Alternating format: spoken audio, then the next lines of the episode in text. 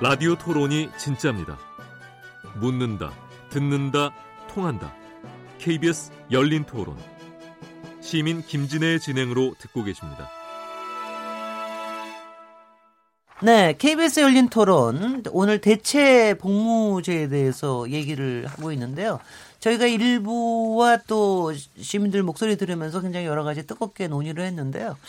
여기서 2부에서는 좀 더 구체적으로 저희가 이제 얘기를 뭐 벌써 나왔습니다만 얘기를 이렇게 해야 될 것 같습니다. 다만 청취자들께 한 가지 말씀드릴 거는 지금 현재의 상태가 어떤 상태냐 하면 말이죠. 그러니까 헌재하고 대법원 판결은 나왔지만 이걸 국, 어, 지금 현재는 정부에서 그러니까 국방부에서 국방부의 안을 만들기 위해서 공청회를 마친 사안이고요. 이게 국방부에서 이 안을 만들어서 대개 아마 올해 말이나 내년 초까지 해서 국회에 제출을 하면 아마 국회에서도 다른 또 국회의원들이 발의한 안들이 있을 겁니다. 여러 정당에서 발의한 안들. 그거하고 같이 심사를 해서 내년 말까지는 적어도 어, 입안이 될 수 있도록 하라는 뭐 이런 저 단계라고 보시면 되겠고요. 그래서 지금 얘기가 되는 게 앞에서 몇 분이 지적하셨 습니다만은 이게 대체 복무제라 그러면은 어 복무 기간만 따로 얘기해서도 안 되고 대체 복무 어디에 기, 기관에 하느냐 그다음에 근무를 어떤 방식으로 근무를 하느냐 이 부분에 대해서 같이 얘기를 하지 않으면 안 된다 뭐 이렇게 얘기를 하시는데 그거 두 개를 같이 묶어서 좀 얘기를 해주시면 좋겠다는 싶은데 어떤 부분에서 공청회에서 문제가 됐는지. 일단은 합의된 것부터 한번 얘기를 해 주시죠. 일단은 출퇴근하는 거는 안 된다라고 일단 결론 난 거 아닙니까? 결론이 사실은 안 났습니까? 그 그것도 어떤 아니 안만 수준이 있는 거고요. 예, 네. 예. 결론이 아, 어떤 안이 제시가 됐습니까? 36개월 합숙하는 안이 안 하고 27개월 네. 이제 하는 안이 있고 그리고 소방 합숙이고요. 예, 소방으로 분야를 바꿀 수 있는지 이런 부분도 이제 공청회 주제가 됐었습니다. 그런데 바꿀 수 있다는 게 소방은 어, 떻냐 그러니까 지금은 아, 교도소만 예. 가야 되는데 네네. 소방 분야에서 종사를 하게 하는 게 어떻냐. 근데 저는 뭐 그 일단은 양심적 병역 거부를 인정하고 대체 복무를 인정하는 전제에서 말씀드리면 이게 네. 어떤 대체 복무가 더 적절하고 타당한지가 우리가 지금 데이터를 쌓아놓지는 못했습니다. 우리가 한 번도 시행해 본 적이 없어가지고. 그렇죠. 그러니까 그렇죠. 그런데 지금 하나의 안을 가지고 또 제2의 안, 제3의 안을 복합적으로 이걸 활용을 하면 그 양, 이 여러 가지 안들의 비교 형량은 또 무엇인가 하는 다시 또 문제 쌓이거든요. 그러니까 네. 하나의 그 단일한 안을 일단 진행을 하고 거기에서 이제 뭐 더 병역 기피를 막을 수 있는 그런 여지가 커진다 그러면 다른 분야로 이렇게 확장돼 가서 하는 게 그게 맞지 않나 하는 생각을 어, 합니다. 어, 아니 근데 그 동안은 벌써 이제 청취자들도 아이디어를 주셨습니다만은 사실은 많은 사람들이 복지 쪽에 좀 우리가 앞, 앞으로 복지 수요가 워낙 많으니까 복지 쪽에 좀 많이 좀 하면 어떠냐 하는 이런 얘기들이 그동안 많았는데 이상하게 또 교도소 근데 교도소는 사실은 이분들이 가면은 이제 보조하는 역할이긴 하지만 그래도 그것도 공권력 중에 하나 아닙니까? 그래서 그거보다는 좀 사회 봉사하는 쪽으로 가는 게 맞지 않느냐 이런 의견들이 많은 것 같은데 어떻게 어떻게 보십니까? 네, 오동석 그러니까 교수님. 그 출발점이 결국은 기존에 이제 군복무하고 자꾸 연결을 시키니까 이제 제한적으로밖에는 이해를 못하는 것 같거든요. 아까 네. 솔직히 말씀하셨던 대로 국방의 의무는 헌법이 보장하고 규정하고 있는 것이고 되게 넓은 개념인 거죠. 그 안에 병역의 의무가 있고 비군사적 영역에서 지금 말씀하신 사회 안전망이라든지 아니면 인간 안보라는 말이 요즘 이제 나오고 있기 때문에 네. 그런 측면에서 다양하게 기여할 수 있는 부분이 있는 거죠. 이제 그러려면 이것은 사실은 대체 복무라는 거니까 군 복무와 연결시키면 국방부가 안을 내는 것처럼 당연시 되는 거지만 사실 그렇지 않고 사회복지 전반에 걸친 이제 수요 그래서 국방의 임무를 넓은 의미에서 사회의 어떤 의무적인 내용까지 포함을 해서 어떤 수요가 있고 거기에 대해서 어떤 복무적인 어떤 양태들을 마련해야 될 것인가라고 하는 것들이 공통으로 고민을 해야 되는데 여전히 국방부 시각에 군사적 시각에 머물러 있게 되면 이 문제는 끊임없이 이른바 징벌적인 논의가 있을 수밖에 없는 아니 근데 거죠. 국방 부에서는 합숙을 전제로 하기 때문에 교도소 아이디어가 나온 겁니까? 네. 합숙 때문에 네. 합숙을 할 수 있는 데가 교도소밖에 없나요? 어, 국방부에서 알아본 바로는 그렇다고 하고요. 근데 사실 저는 그게 좀 충분히 국방부에서 조사하고 연구했는지가 의문이고 충분히 한국의 정책적인 능력이나 역량상 또 시민들이 얘기해주는 이런 다양한 아이디어를 고려해봤을 때 충분히 국, 교도소 근무가 아니더라도 다른 영역에서 더 여러 가지 영역에서 어, 대체복무가 사회적인 효과를 거둘 수 있다고 생각을 하고요. 사실은 교도소에서 대체복무를 하면 안 되냐 그렇지는 않습니다. 네네. 해도 됩니다. 네. 다만 우리가 대체복무를 할 수 있는 일이 굉장히 많은데 그 중에서 가장 우리 사회에 보탬이 덜 되는 업무가 아마 교도소 업무일 겁니다. 이거는 뭐 제가 감옥에서 지내면서 겪어봤기 때문에 그런 건데요. 이게 사회적으로 격리시키고 약간 낙인 효과 이런 것들은 있을지 몰라도 어 대체 복무를 하는 병역 거부자들이 뭐 시청자들께서 말씀해 주신 사회복지 영역이나 환경이나 안전, 재난 이런 영역에서 활약할 때 오히려 한국 사회에 더 많은 도움이 된다고 생각을 합니다. 네. 네, 네. 네. 네, 김초영 변호사님. 지금 국방부의 결정에 대해서 좀 아쉽게 생각하는 부분이 왜 민간 영역만 생각하느냐. 민간? 군내 비전투 근무 영역도 고려해야 된다는 겁니다. 네네. 네. 군에 들어와서 네. 전투하자고 총을 들지 않고 아까 그 어느 음. 청취자 영역처럼 뭐 여러 가지 일을 네, 할 수 있는 뭐 네. 이렇게 있는 분야이기 때문에 그런 면도 고려해야 된다. 왜 그러냐 하면 이 대체 복무 제도가 왜 생겼냐 하면 병역 의무를 부과하는 전제로 그에 대한 대체를 하는 것입니다. 그렇기 때문에 당연히 이 대체 복무 제도는 병역 의무 대신에 대체 복무를 하는 것이기 때문에 군의 기관이나 영내에 거주할 수 있고 순수한 민간 연역만을 자꾸만 따져서는 안 된다. 라고 저는 생각하고 있습니다. 네. 이거 근데 외국의 경우에는 발언을... 어떤 이럴 때 네. 외국의 경우 좀 들어보죠. 이럴 때가 제일 쉬운 게 외국에서는 어떻게 하느냐. 네. 아르메니아 같은 경우가 처음에는 다시 한번 천천히 아, 아르메니아나 그리스 같은 경우가 처음에는 어, 대체 복무자들에게 군 안에서 집총을 하지 않을 뿐이지 국방부의 관리 감독을 받는 업무를 시켰는데 예, 예. 병역 거부자들이 이걸 거부했습니다. 그대로 감옥에 가게 되고 음흠. 그래서 이건 아 이렇게 해서는 안 되겠구나 해서 개선을 하는 추세고요. 외국도 다른 나라들은 대체복무 인정하는 나라들은 군과 상관이 없는 민간 영역의 다양한 서비스들을 복무하게 하고요. 저는 임천영 변호사님 말씀이 되게 문제적이라고 생각하는 게 지금 이거는 다시 말하면은 대체복무 만들어 놓고 병역거부자들 계속 감옥 보내자는 얘기가 되거든요. 네. 군복무를 하지 않겠다고 한 사람들에게 억지로 군대 집어넣을 필요가 있을까? 제가 어, 감옥에서 만난 한 분 얘기를 들어보면 좋을 것 같은데 여아의 지인이었는데 이분은 이미 현역 복무를 하고 마치고 나이가 지긋하신 사업하시는 분이었습니다.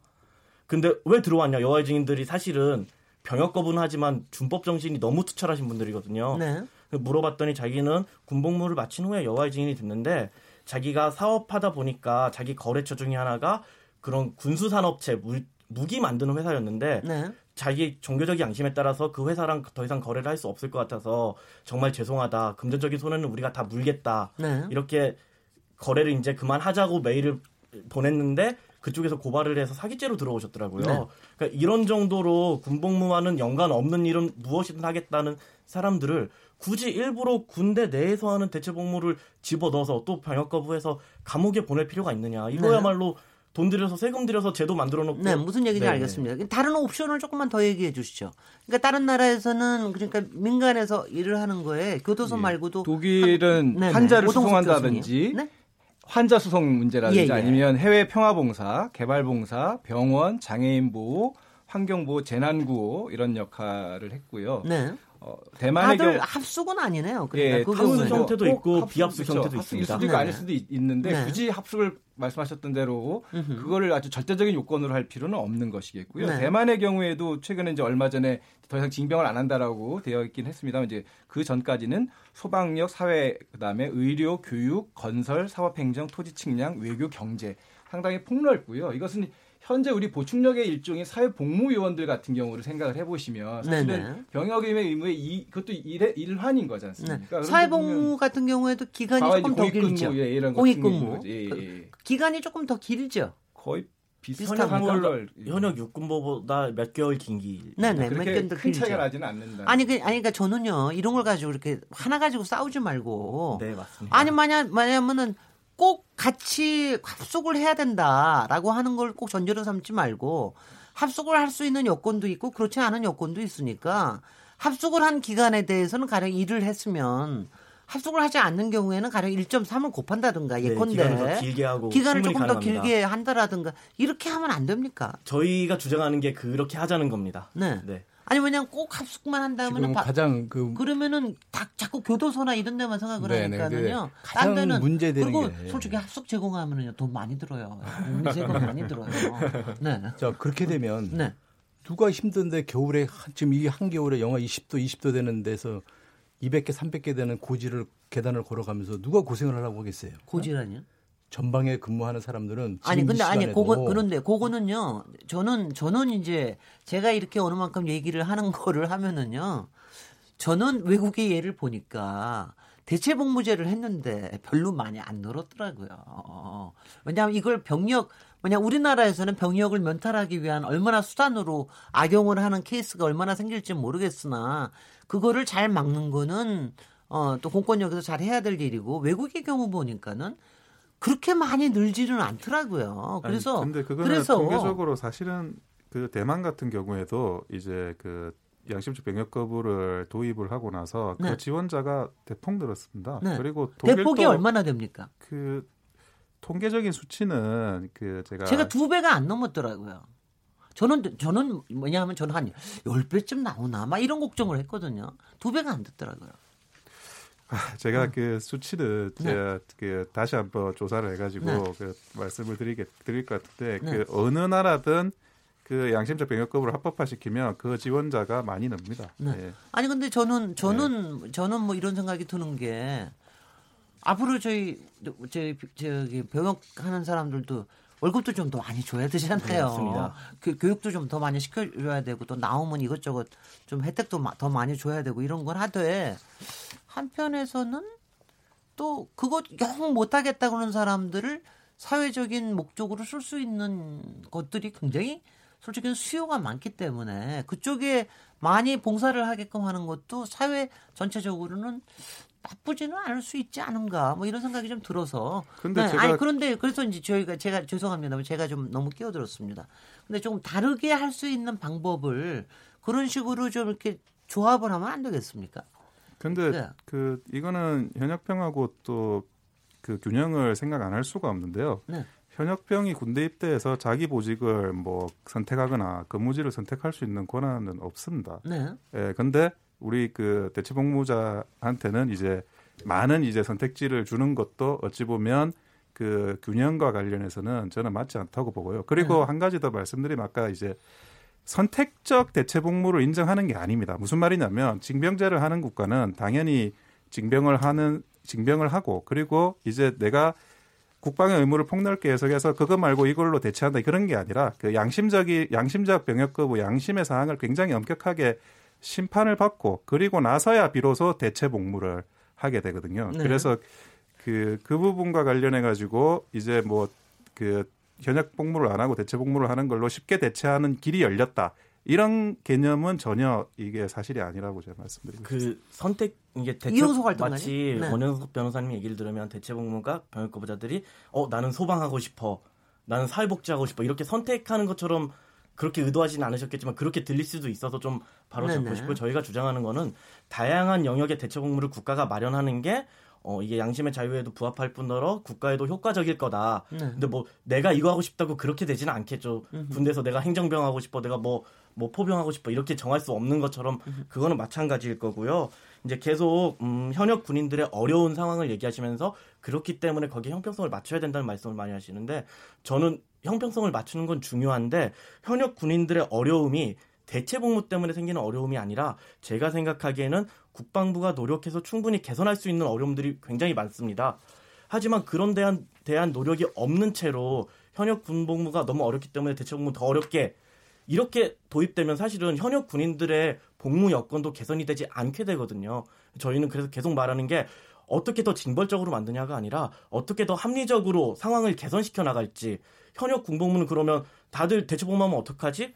아, 현역 군복무를 더 좋게 만들어주자. 이런 노력을 국가와 정부와 사회가 해가야 되는 게 아닌가. 우리가 왜 계속 더 나쁘게 더 나쁘게를 얘기해야 되나 이런 네. 말씀을 좀 드리고 싶습니다. 네, 네. 여기서 네, 네. 독일 오동석 교수님. 예, 독일 네. 얘기를 하면 60년대에 이제 이런 제도를 만들면서 독일은 예를 들면 국방 옴부즈만법이라든지 아니면 군내에서 양성평등법 내지는 그 군인들이 여러 가지 참여할 수 있는 관련된 제도를 마련한다든가 군인들의 급여 뭐 부양, 일자리 등등 이런 내용들을 다 같이 이제 계속 그 법제화를 해 나가거든요. 그렇게 되게 네. 되면 아까 계속 말씀하셨던 것처럼 사실은 계속 현재 이제 군인들도 예를 들면 토요일이나 일요일은 휴식을 취한다든가 이런 것들이 그리고 하루에도 8시간만 근무한다든가 이런 것들이 지켜지고 있고 또 이런 내용들이 충분히 확보가 되면 좋은 의미에서 형평성이 맞춰지는 거죠. 네. 그러니까 현재 군 생활이 어렵기 때문에 같이 어, 어려워야 된다라는 것이 아니라 네. 평화적인 부분을 지향하면서 근무 개선 여건, 들을좀 개선해 나가는 이런 방향 서로 윈윈할 수 있는 방법들을 모색하자라고 하는 것이 대조적인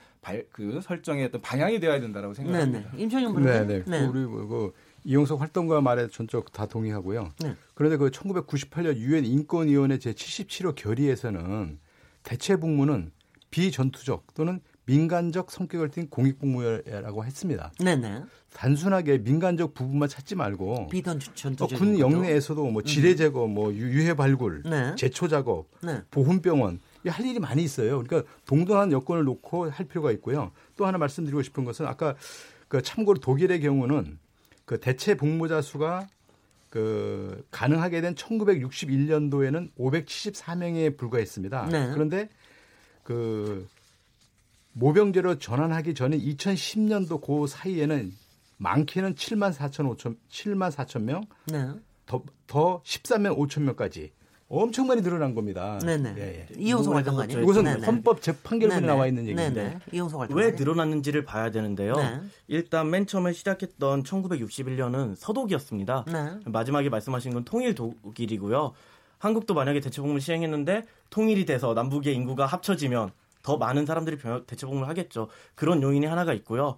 또 하나는 독일도 굉장히 처음에는 까다롭게 심사를 했습니다. 예. 근데 까다롭게 심사를 하다 보니까 너무 많은 부작용이 생기고 병무 당국에도 어 너무 일이 집중되고 힘들어지는 거예요. 그래서 음. 심사 기준을 좀 완화합니다. 그러면서 좀 많이 늘어나는 경향이 또 있었고요.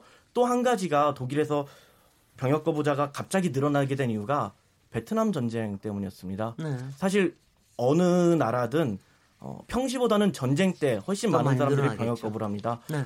독일 청년들이 당시 독일 청년들이 자신의 양심에 따라서 받아들일 수 없는 결정을 독일 정부가 내렸기 때문에 그것을 거부하는 사람들이 확 늘어나게 된 것이고요. 만약에 이럴 수도 있는 거죠. 한국에서 70년대 병역 거부권이 인정됐더라면은 아마 5.18 전후에서 굉장히 많은 병역 거부자가 늘어났을 겁니다. 그랬을 것 같습니다. 네. 네. 그렇기 때문에 이 숫자 증가를 단순히 시행하면 늘어난다 이렇게 볼 게 아니라 왜 늘어난지를 봐야 되고 그 늘어난 상황에서 독일은 과연 그럼 어떻게 대처를 했고 어떻게 아무런 혼란이 없이 혹은 혼란을 최소화하면서 잘 유지시켰는지를 봐야 되고요. 이게 어 80년도 중반에 사실은 심사를 굉장히 완화하면서 늘어나는데 이 당시에는 독일은 냉전의 한 가운데 있는 분단된 상황이었고 나토와 바르샤바 조약 기구가 굉장히 군사적 갈등을 심하게 했던 상황입니다. 네. 그런데도 알겠습니다. 독일도 네. 충분히 지금, 했습니다. 네네. 이 부분에 대해서는 앞으로 더 이제 공청회에서 많이 싸우시고요. 네네. 지금 마지막 쟁점이 이게 뭐냐면은 심사위원회 그러니까 양심적 병역 거부자 중에서 대체 복무 대상자를 이제 판명을 해내야 되는데 이 심사위원을 어디다 두느냐 어느 소속으로 하느냐 하는 게 이게 왜 이렇게 중요한 거고 이거에 대해서 논쟁이 많은 겁니까? 혹시 그, 어느 분 원영석 변호사님? 예, 예. 네. 심사위원회 같은 경우에는 네. 예, 어떻게 공정할 수 있느냐의 부분이 그렇죠. 있어요. 이게 두 가지 관점이 있는데 첫째는 국방부 밖에 존재하는 겁니다. 네. 근데 국방부가 만약 그렇게 되면 그 국방부라는 게 굉장히 큰 권력 기관이지 않습니까?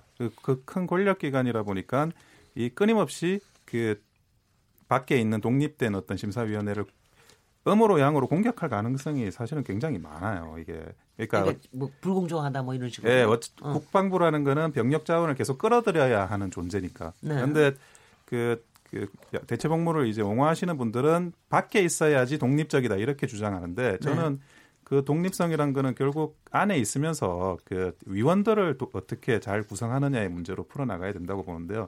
아까 제가 말씀드렸지만 민주적 정당성이 좀 약하다 이 부분에 대해서 이거를 해소하려면 사실은 그 국회 추천을 하는 식으로 위원회를 구성해야 되지 않냐 하는 생각을 해요. 무슨 말이냐면 일단 그 대법원이나 헌법재판소는 그 법을 만들라는 그 내용으로 이제 자기가 영향력을 행사했고 그리고 행정부는 이 서비스의 직접적인 이해관계자라서 공정하기가 사실은 굉장히 어렵습니다. 네. 그리고 우리가 그 양심적 병역 거부 자체에 대해서 그 국회에서 하지 않았지만 그 기구를 일종의 미니 국회처럼 만들어서 여야가 합의되는 여야가 뭐 어떤 추천권을 동시에 가지는 그런 미니 국회를 만들어서 추천을 한다 그러면 어느 정도 공정하게 되지 않을까 하는 생각을 합니다. 예. 어떤 또 다른 의견이 또 나왔습니까, 오동석 교수님?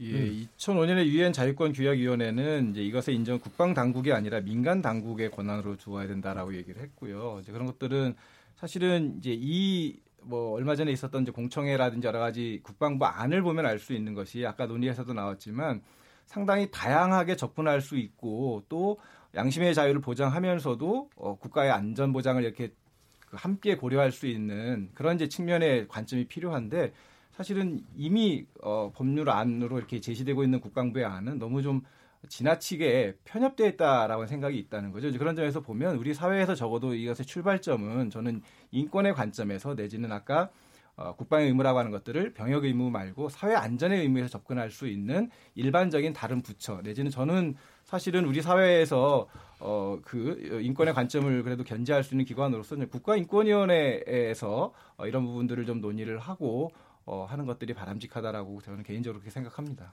네. 네, 우리 아까 뭐 제가 오늘 이거 토론을 많이 보니까는요 문자가 굉장히 많은데 이런 것도 있군요. 221번.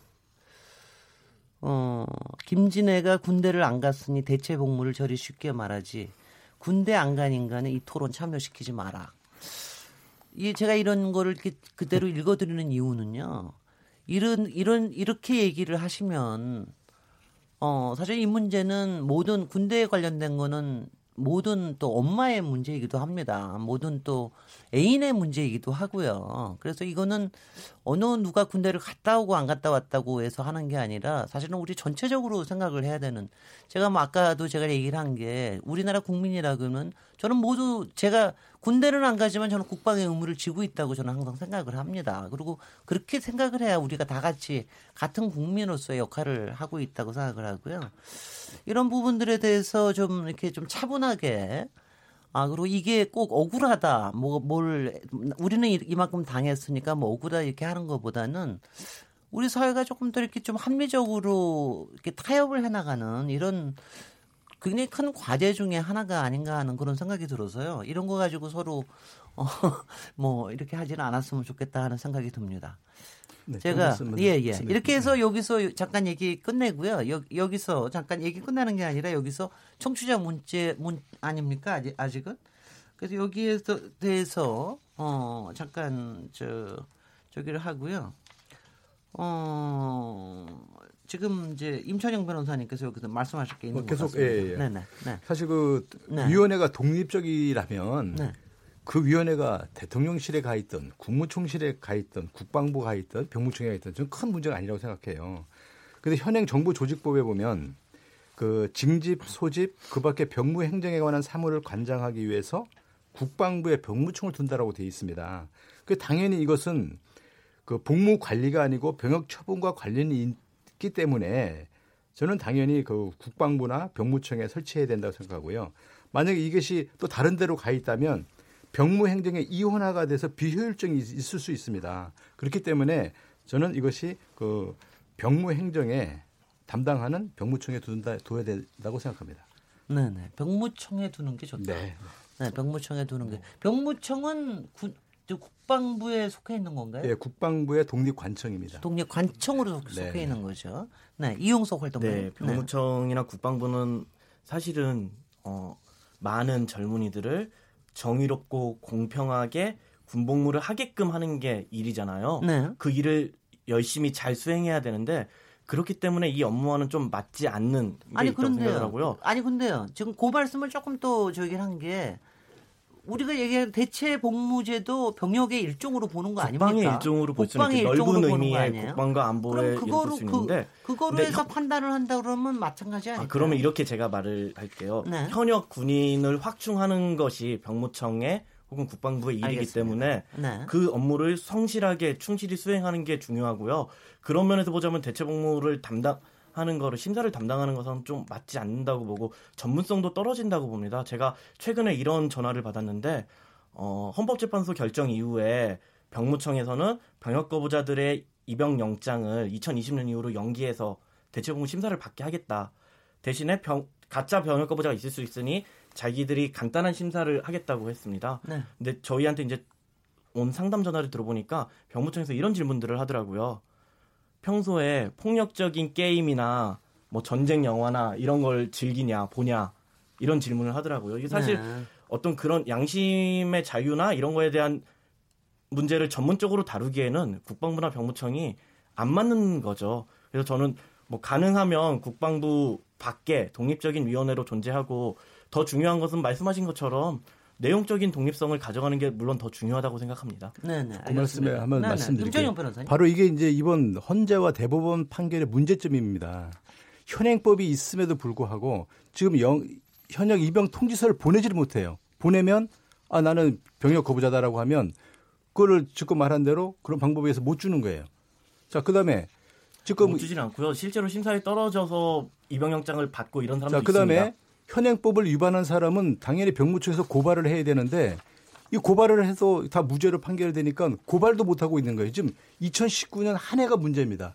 그렇다면 과연 헌법재판소가 대법원 판결이 뭐가 그리 급하다고 이렇게 위헌 판결을 내리고 그 이런 문제점을 제기를 했느냐?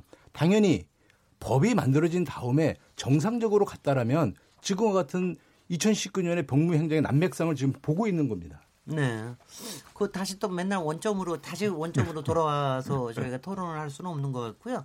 이 토론은 여기서 좀 저기 맞추는 거로 하고요. 지금 이제 문자들이 워낙 또 많이 오셔서 어, 여기서 청취자 여러분들께서 보내주신 의견들 들어보도록 하겠습니다. 정희진 문자 캐스터 연결합니다. 안녕하십니까. 문자캐스터 정의진입니다. 네, 오늘의 KBS 열린 토론 대체복무제 어떻게 도입해야 할까라는 주제로 토론하고 있는데요. 청취자 여러분들의 참여가 뜨겁습니다. 여러분들의 의견 몇 개 소개해 드리도록 하겠습니다. 네, 먼저 콩으로 퀸타 아이디 쓰시는 분. 오랜 시간 논란이었던 양심적 병역 거부는 시행이 늦은 감이 있지만 소수자의 양심도 고려된 결정이어서 좋습니다. 이젠 포용해야 할 것 같아요. 라고 보내주셨고요. 콩으로 그림일기 아이디 쓰시는 분. 병역 거부자의 대체 복무 기간을 현역 입영 기간만 생각하면 안 된다고 봅니다. 현역 전역 후 예비군 기간까지 산출해서 대체 근무 기간을 정해야 합니다. 콩으로 김상현 아이디 쓰시는 분, 토론하시는 분들 뭔가 착각하시는 것 같은데요. 남자들이 훈련이 힘들어서 군대를 가기 싫어하는 게 아닙니다. 사회와 단절되고 처절한 상하 관계, 내가 얼마나 비굴해질 수 있냐를 경험하기 싫어서입니다. 군복무를 그렇게 단순화하지 마세요라는 의견 주셨네요. 네, 휴대폰 뒷번호 1010 쓰시는 분입니다. 우리나라는 남북 관계 때문에 국방의 의무가 있는 것 아닌가요? 상황이 다른데 외국과 비교하는 것은 아니라고 봅니다. 휴대폰 뒷번호 0419번 쓰시는 분. 제 아들은 최전방에서 36개월을 마치고 보니 없던 무좀의 피부병에 지금도 시달리고 있습니다. 군복무는 어떠한 수단으로라도 피하게 하고 싶은 것이 엄마의 마음입니다. 최전방 복무보다는 대체 복무라도 시키고 싶습니다. 라고 해주셨고요. 마지막 휴대폰 뒷번호 3436 쓰시는 분. 지금은 대체 복무제 관련해 논쟁을 시작으로 구체적 방안을 마련하는 시간인데 외국과 비유하는 것은 현역으로 가는 사람들에게 반감을 갖게 합니다. 군 의무를 다하는 사람들 마음을 먼저 헤아리고 대체 복무제 방안을 마련해야 합니다. 처음부터 대체 복무자들에게 너무 혜택을 주는 것은 반대합니다라고 문자 주셨습니다. 네, KBS 열린 토론 지금 방송을 듣고 계신 청취자 모두 시민 농객입니다. 계속해서 청취자 여러분들의 날카로운 시선과 의견 기다리겠습니다. 지금까지 문자캐스터 정희진이었습니다. 네, 감사합니다. 여기 저기 오늘 아주 또 뜨겁게 토론 진행하고 있고요. 그리고 문자도 계속해서 굉장히 많이 오고 있는데요. KBS 열린 토론 여기서 잠시 쉬었다가 얘기 이어가도록 하겠습니다. 지금 여러분께서는 KBS 열린 토론 시민 김진애와 함께 하고 계십니다.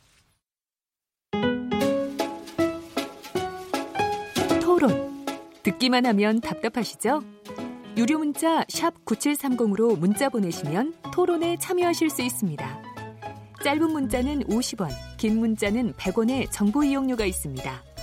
스마트폰 어플리케이션 모바일 콩을 통해서도 무료로 참여하실 수 있습니다. KBS 열린 토론은 당신을 향해 언제나 열려 있습니다. 네, KBS 열린 토론 오늘 대체 복무제에 대해서 얘기를 어 하고 있습니다. 요 오늘 오동석 아주대 법학전문대학원 교수님, 원영석 변호사님, 이용석 전쟁 없는 세상 활동가님, 임천영 변호사님 함께 하고 있습니다. 지금 요 잠시 쉬는 동안에 제가 병역 의무에 대해서 네 분 패널께 여쭤봤더니 네 분 다 피를 하셨답니다. 그래서 저, 저기 어 오늘 얘기하는 거에 앞으로의 이제 과제에 대해서 좀 얘기를 해야 될 텐데요. 이제 지금 정부 안을 마련하는 것도 그렇지만 사실 이제 이런 이 부분 같은 경우에는 국회에서 국회의원님들도 이제 여러 가지 안을 내놓으시겠으나 정부가 안을 내놓는 게 사실은 가장 좀 유력하게 그쪽 방향으로 갈 가능성이 높기는 하죠. 그래서 지금부터는 앞으로 한 한두 달 동안에 어, 몇 번의 공청회가 더 있게 됩니까? 어떻게 됩니까? 오동숙 교수님 어떻게 됩니까? 저는 뭐 그거에 대해서는 잘 모르겠습니다만 예. 네네. 혹시 어, 국방부가 이제 어떻게 생각하냐에 따라 다를 것 같은데요. 네. 뭐 충분히 의견을 수렴했다고 보는 것이 과거의 전례로 보면 그렇게 사실은 그 의견 수렴 절차라고 하는 것이 네. 그렇게 그 우리 정부가 이렇게 해왔던 것들을 보면 이렇게 광범위하게 신중하게 이루어지지는 좀 않을 가능성이 그리고 아까 이제 부처별 네. 접근 방법이기 때문에 저는 오히려 좀 범정부적으로 좀 부처가 논의를 같이 했으면 좋겠는데요. 그러려면 좀 더 논의가 필요할 것 같은데 네. 현재로서는 뭐제 예상은 좀 그럴 것 같지는 않다는 생각입니다. 네네. 이용석 활동가님 혹시 뭐 알고 계신 거 있으세요? 아, 네. 저희가 듣기로는 뭐 언론에 나온 것처럼 국방부에서는 올해 안으로 국방부의 안 정부안을 발표한다고 했고 네. 그럼 그 안과 아까 사회자님께서 말씀하신 것처럼 의원들이 발의한 안들이 종합적으로 내년 초에 국회에서 논의가 돼서 입법 발의가 될 거라고 예상하고 있습니다. 의원들의 안들은 이미 다 발의가 돼 있습니까? 일곱 개 안이 있다고 그러던데. 네, 네. 그 헌법재판소 결정 전에 전해철 의원, 이철희 의원, 박주민 의원이 발의를 했고 네. 그 이후에 뭐 김중로 의원이라든지 이종명 의원, 김학용 의원, 이용주 의원, 으흠. 최근에는 또 김종대 의원까지 이제 발의를 했습니다. 어, 굉장히 앞으로도 나올 가능성이 크군요. 어, 앞으로는 근데 정당별로 다 한 분 이상씩은 발의를 해서 아, 새로운 안이 나오지는 않을 것 같습니다. 네네. 네. 임철 임철현 변호사님. 국방부가 지금 그 정부안을 만들고 있는데요. 이 정부안을 만들어서 법률안으로 국회 제출할지 아니면 국회 입법 과정, 즉 국방위원회 소위원회 어떤 정부 의견을만을 제출할지에 대해서 아직 정확히 나와 있는 것이 없습니다. 다만 법률 제정권과 개정권은 국회에 있습니다. 아마 국회 입법 과정에서도 또다시 이런 다양한 의견들이 예, 네, 제출될 되겠죠. 거로 예정이 네. 되고요. 그때 아마 어떤 대다수 국민 의견이 아마 반영될 것 같습니다. 네, 제가 그, 그동안에 이제 양심적 병역 거부가 입법이라는 과정에서의 토론이 생략된 채 진행이 되다 보니까 개념적으로 굉장히 어려운 개념들이 국민들한테 바로 이렇게 소화되지 못하는 부분이 굉장히 큽니다. 근데 지금 이제 많은 공청회가 있고 서로 간에 이제 이런 토론회도 있고 또 공격 방어를 하면서 서로 다투기도 하지만 이것이 양심적 병역 거부와 대체 복무가 무엇인지를 국민들이 알 수 있게 하는 큰 기회가 된다고 생각하고요. 네. 예, 또 정당별로 이제 그 자유한국당 같은 경우에는 이제 복무 기간이 좀 길고 그리고 조금 엄격하게 이제 그 설정을 하고 있고 다른 정당은 조금 더 이제 완화된 설정을 하고 있는데 네. 그마저도 이제 국회 안에서 제대로 된 공방을 통해 가지고 그 이제는 국회 공이 넘어갔고 네. 서로 이제 사회적 합의가 없었던 이 제도에 대해서 사회적 합의를 제대로 한번 네. 이뤘으면 하는 게 바람입니다. 아마 이용석 활동가님이 잘 아실 것 같은데 지금 현재 지금 양심적 병역 거부로 문제가 됐던 사람들이 연간 얼마나 되면 그래서 앞으로 지금 대체복무제가 된다 그러면 대개 얼마나 뭐 늘어날 거라고 예상이 되시는지요?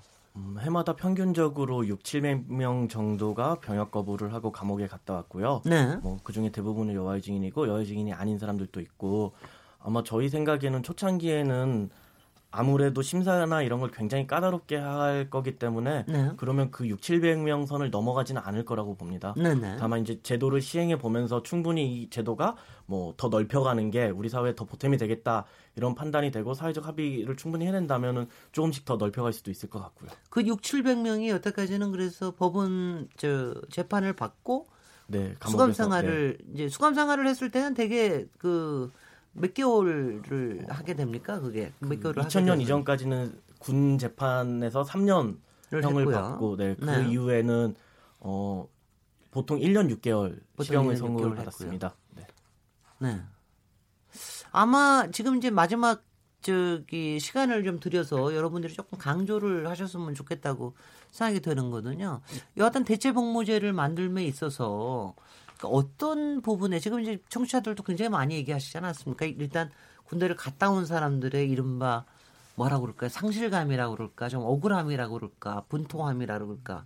아니면 또 안보를 생각하시는 분들의 어, 여러 가지 우려라든가 또 병역 면탈에 대한 걱정이라든가 이런 거 다 생각을 하고 했을 때 어떤 것을 좀 특별하게 좀 신경을 쓰면서 어, 이런 제도의 안을 만들어야 되는지 이 부분에 대해서 나름대로 기준을 가지고 좀 얘기를 해 주시면 어떨까 하는 생각이 드는데요. 네. 임찬영 변호사님. 우선 네. 그 대체복무제는 병역 의무를 대체한 제도입니다. 그래서 병역 의무와 동떨어져서는 안 되겠다고 생각하고요. 그러기 위해서는 우리나라의 그 특수한 안보 현실과 또 이 병역 의무에 대한 형평성을 매우 강조할 필요가 있고 네. 한이 제도는 병역 기피 수단으로 되지 않아야 된다. 좀 전에도 그 문자에서 본 것처럼 어?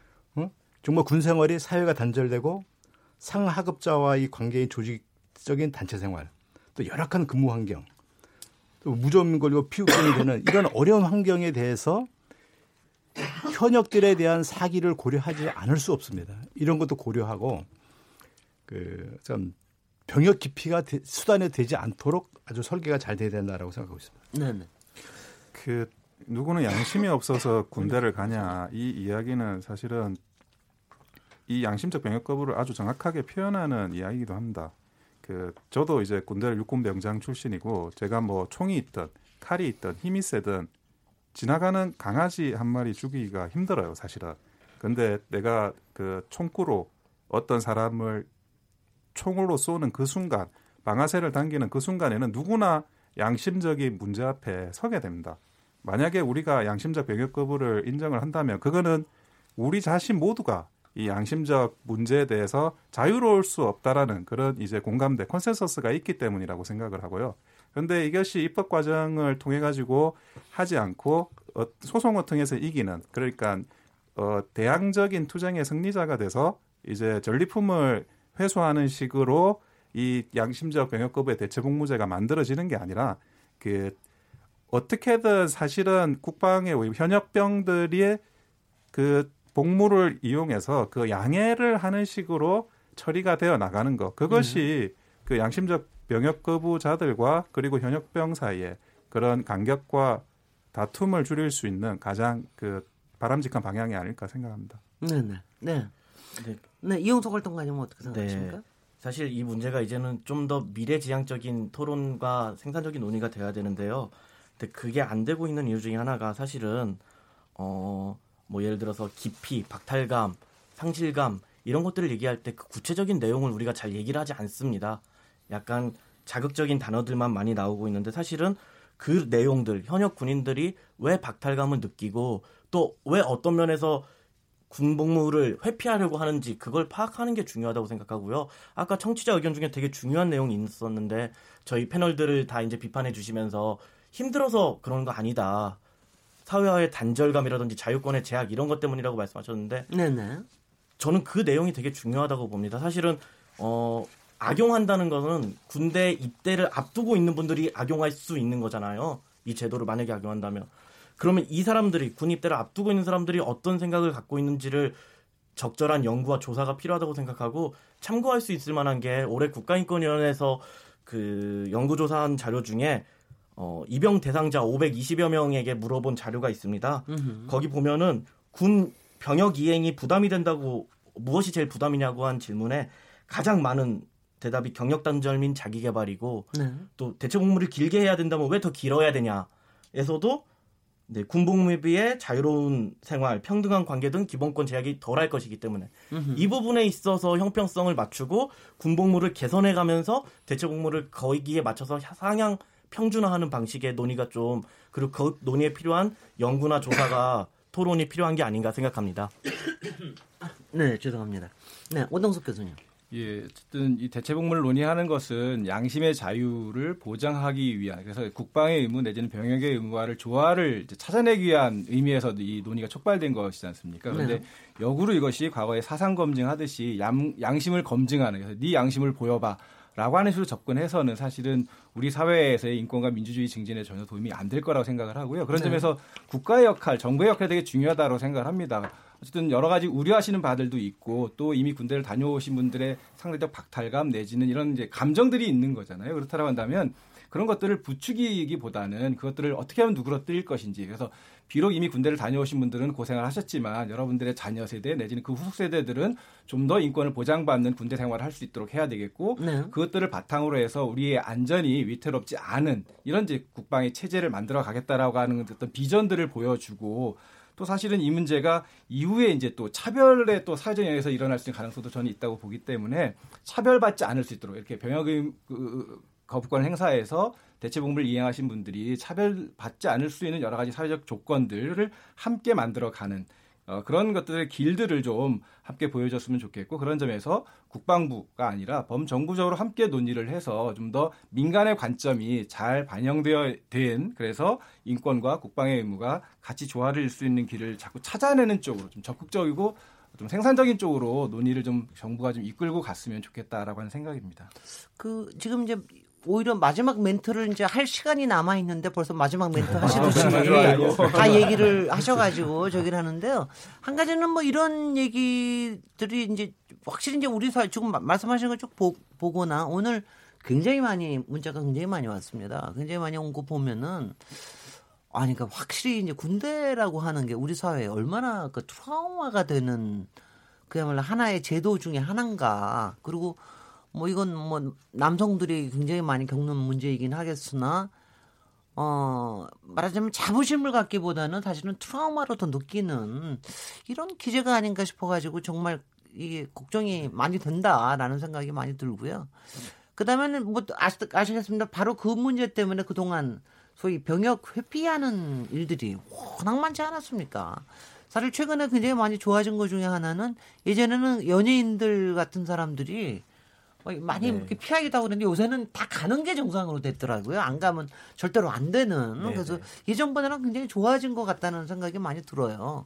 아주 건강해진 것 같은데 지금 이제 이 억울해하고 그다음에 거기 가서 뭔가 당할지도 모른다. 사회하고 단절될지도 모른다 하는 이런 거를 어떻게 하면 이제 극복을 하느냐 하는 이제 이런 과제가 남아 있을 텐데 혹시 어 지금 이제 다들 우려하시는 게 이 대체 복무제를 도입을 함으로 해서 그렇게 가지고 있는 부정적인 이미지를 좀 더 강화하는 쪽으로 가지 않겠느냐 하는 우려들이 또 국민들이 상당히 많으신 것 같아요. 그렇지 않게 가려면 지금부터 이제 뭐 내년 말까지입니다. 딱 1년 남은 과정 중에서 조금 더 현명하게 이 대화를 하는 그러니까 법원의 판결뿐만이 아니라 좀 이렇게 대화를 해 나가는 국민들이 대화를 해 나가는 이런 방법에 대해서 혹시 좀 제안하실 거라든가 뭐 이런 부분들에 대해서 좀 그런 우려만이 아니라 조금 풀어나갈 수 있는 방법을 좀 한번 제시를 해주시면 어떻습니까? 제가 좀 어려운 부탁을 드립니다. 그 네네. 예, 원영섭 변호사님. 예, 그 부분을 네네. 이제 좀 간단하게 좀 설명을 드리고자 하면 네. 음, 사실은 아까 저기 사회자님께서는 또 표현을 하셨지만 사실 메신저 문제는 있어요. 이게 그러니까 병역을 뭐 육군 병장 제대한 사람이냐 그 사람이 이제 대화자로 뭐 옹호자든 반대자든 이걸 나서는 거냐 하는 문제가 있는데 그 군대라는 게 신성한 의무입니다. 신성한 의무는 확실한데 그 수단으로서는 실, 사람을 죽이는 연습을 하는 게 맞아요.